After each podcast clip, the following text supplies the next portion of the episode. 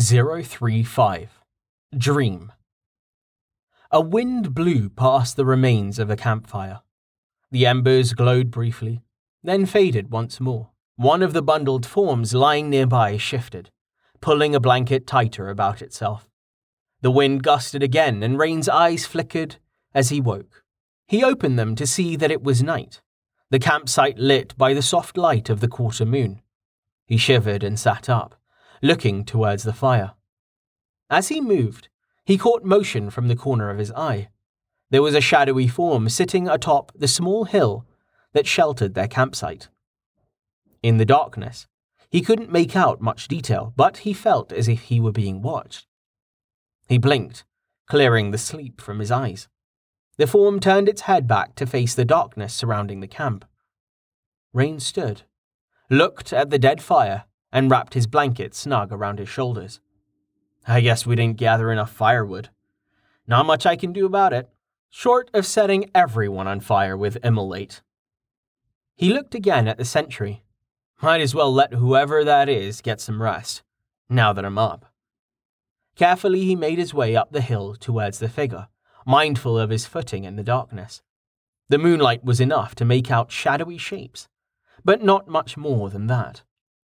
The sentry's head turned towards him once more as he approached. Rain, Amelia's voice said softly. Hi, he said, taking a seat next to her. Couldn't sleep. Woke up cold. Sorry, there's no more wood. Yeah, I figured. Want me to take a turn? Get some sleep? I'm okay. I've only been up here for an hour. Mind if I join you then? I don't think I'm going to be able to get back to sleep right away. I don't mind. Thanks. Rain shifted, trying to find a comfortable place to sit on the hard ground of the hilltop. He looked out into the darkness, scanning for the road, but couldn't make it out. Once he found a reasonably soft patch of dirt, he settled down, content to just sit and listen to the silence. It was the dead of night, with no sounds of birds or other wildlife to break the tranquility. He stared up at the sky, marveling at the luminous display. There wasn't a cloud in sight. And the spray of stars was breathtakingly clear. The crescent of the moon hung in the distance, low on the horizon. Beautiful, isn't it? Amelia said softly. Yeah. Were there stars there? Where you come from? Of course, but not like this. The sky was too bright in the city to see them. They weren't the same stars either. Even the moon is different there. Will you tell me about it? Your world? Rain looked over to see her watching him, her face shrouded in the darkness. I'll try, he said softly, looking back up at the moon. Where to begin? Start with your home, maybe. What was it like? You lived in a city?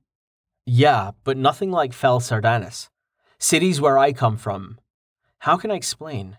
They're bigger, Thousands and thousands of buildings all crammed together. Some of them are taller than the tallest trees. That doesn't even do it justice. At night, it's all lit up, but not with torches or fires. There are street lights and neon signs. Neon is like colored lights blue, green, any color you can think of, twisted into any shape you can imagine. Sounds like the City of Lights. I don't know. Maybe it might be possible to build something like that here. Like I've said before, there's no magic where I come from. Who am I to say what you could or couldn't do with it? No magic? Really? It's not that I don't believe you, but how is that possible? I don't know. I could ask you the same thing. How is magic possible? It just is. Hmm. Where I come from, we got by with science and technology.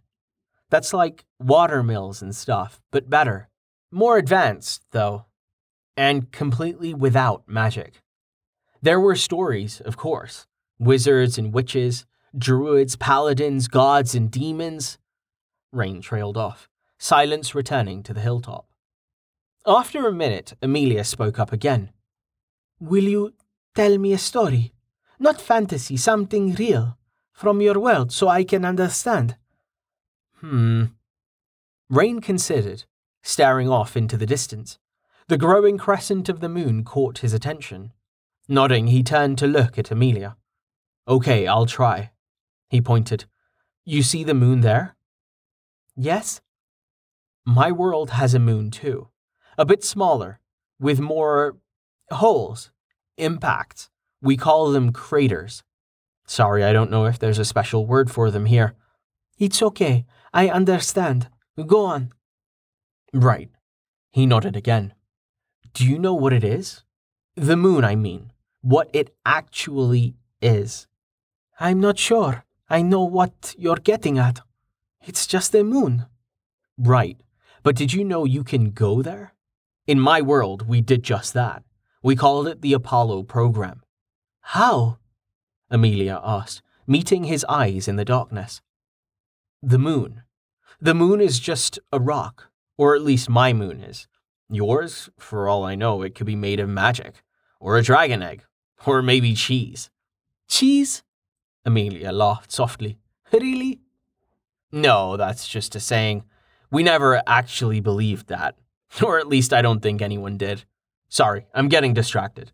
Anyway, the moon is a rock, and it travels around the Earth. The. Damn it. Planet is the word.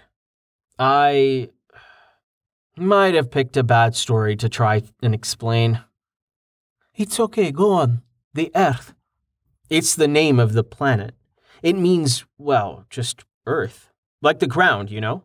We capitalize it, though, when we're talking about the planet, just like we do with the moon.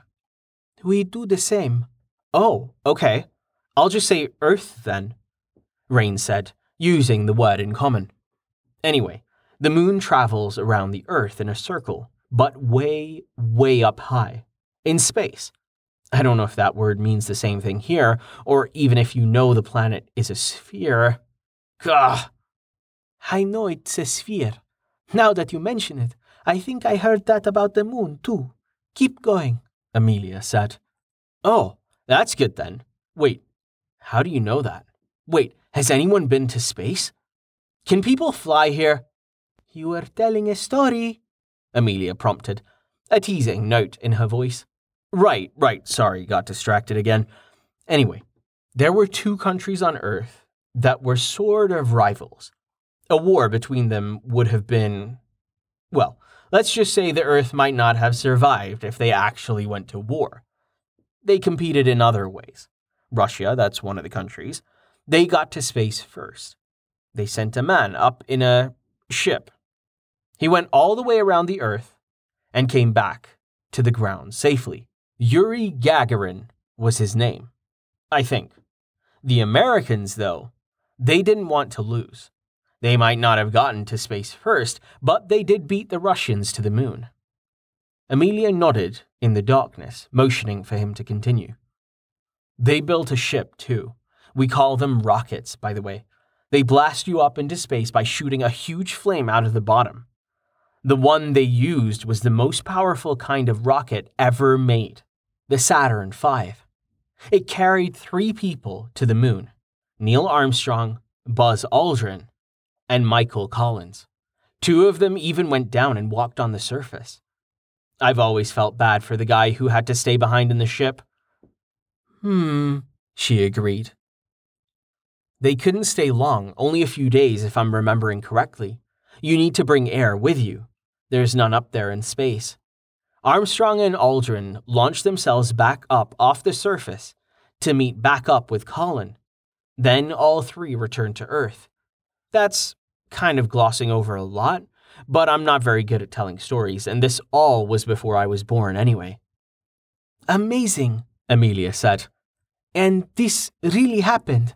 They must have been powerful, these people you speak of, to fly so high and for so long. No, well, yes, I guess they were strong, but not like you're thinking.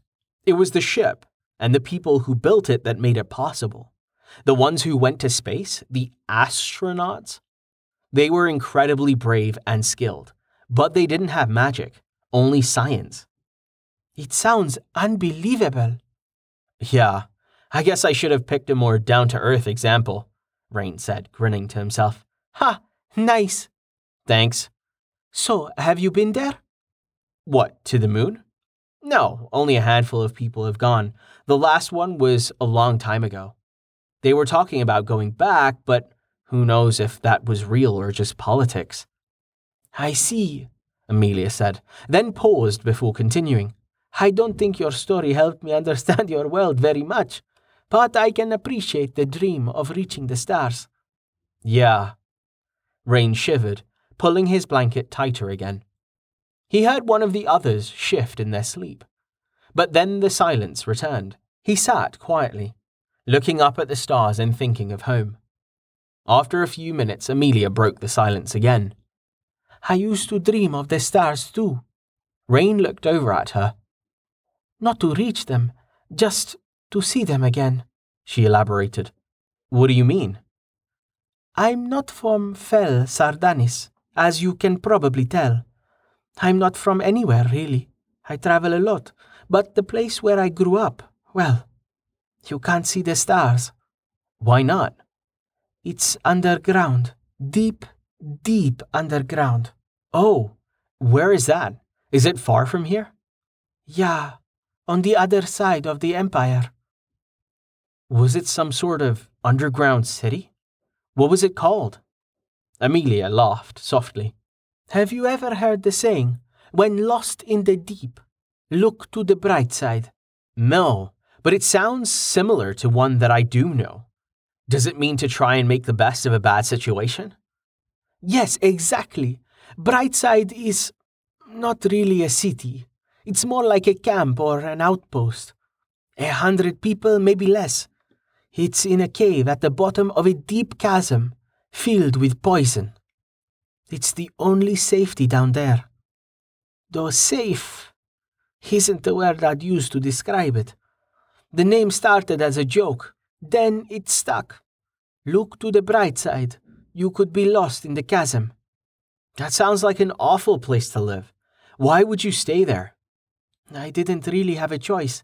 My father was an adventurer. I traveled with him since before I can remember. He brought me with him to Brightside when I was around eight years old. It doesn't get a lot of traffic because of the poison, but some adventurers go there anyway. It's a rank 20 zone, so it's a good place for the strong to test themselves. My father, he was brave, like those astronauts you spoke of. I still remember the feeling of the teleportation that brought us there. He must have spent his life savings to pay for the both of us. She trailed off, her tone growing somber as she explained. Rain felt a lump form in his throat. What happened? After we'd been there for a few weeks, he went out into the chasm to hunt. He did come back, but they couldn't save him. He died in my arms. The healer said there was nothing they could do. He'd been gone for three days. It was only supposed to be half that. But something smashed both of his legs. He had to drag himself breathing the toxic air the whole time. The poison down there gets harder to cure the longer you breathe it in. None of the healers was strong enough. That's horrible, Rain managed. And so I was stuck in Brightside with no hope of paying for teleportation back to the surface. I had a few skill points saved. My father wouldn't let me spend them, but once he died, I focused all of them on improving Purify as much as I could. If I'd been stronger. She trailed off. Rain felt terrible for her, but he couldn't think of anything to say before she took a deep breath and continued. Years passed, and I found a place there, working to cure those who had been poisoned as my father had. Eventually, I started to make some real money from it. If there was one place where it pays to be able to cure poison, that was it. Look to the bright side, as they say. Some of the adventurers even hired me to come out into the chasm with them. Once I'd earned enough, I paid for teleportation back to the surface. I was 15 when I finally saw the stars again. Wow. Amelia, I. Thank you. for listening. Don't worry about me. It was a long time ago, she said in a tone that made it clear that the conversation was over.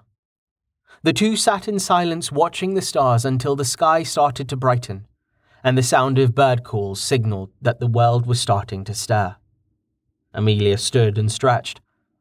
I think I'll go try to shut my eyes for an hour or so, before the others wake up. If you see anything, come get me. Okay. Rain watched her as she left the hilltop and lay down a short distance apart from the others.